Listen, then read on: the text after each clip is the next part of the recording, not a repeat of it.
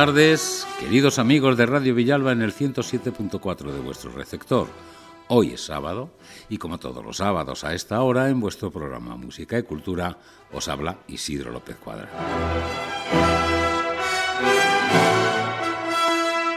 Richard Strauss es para mí uno de los mejores, si no el mejor compositor del siglo XX. Quizá por eso, por muy conocidas que sean sus composiciones, siempre suenan como si fuera la primera vez.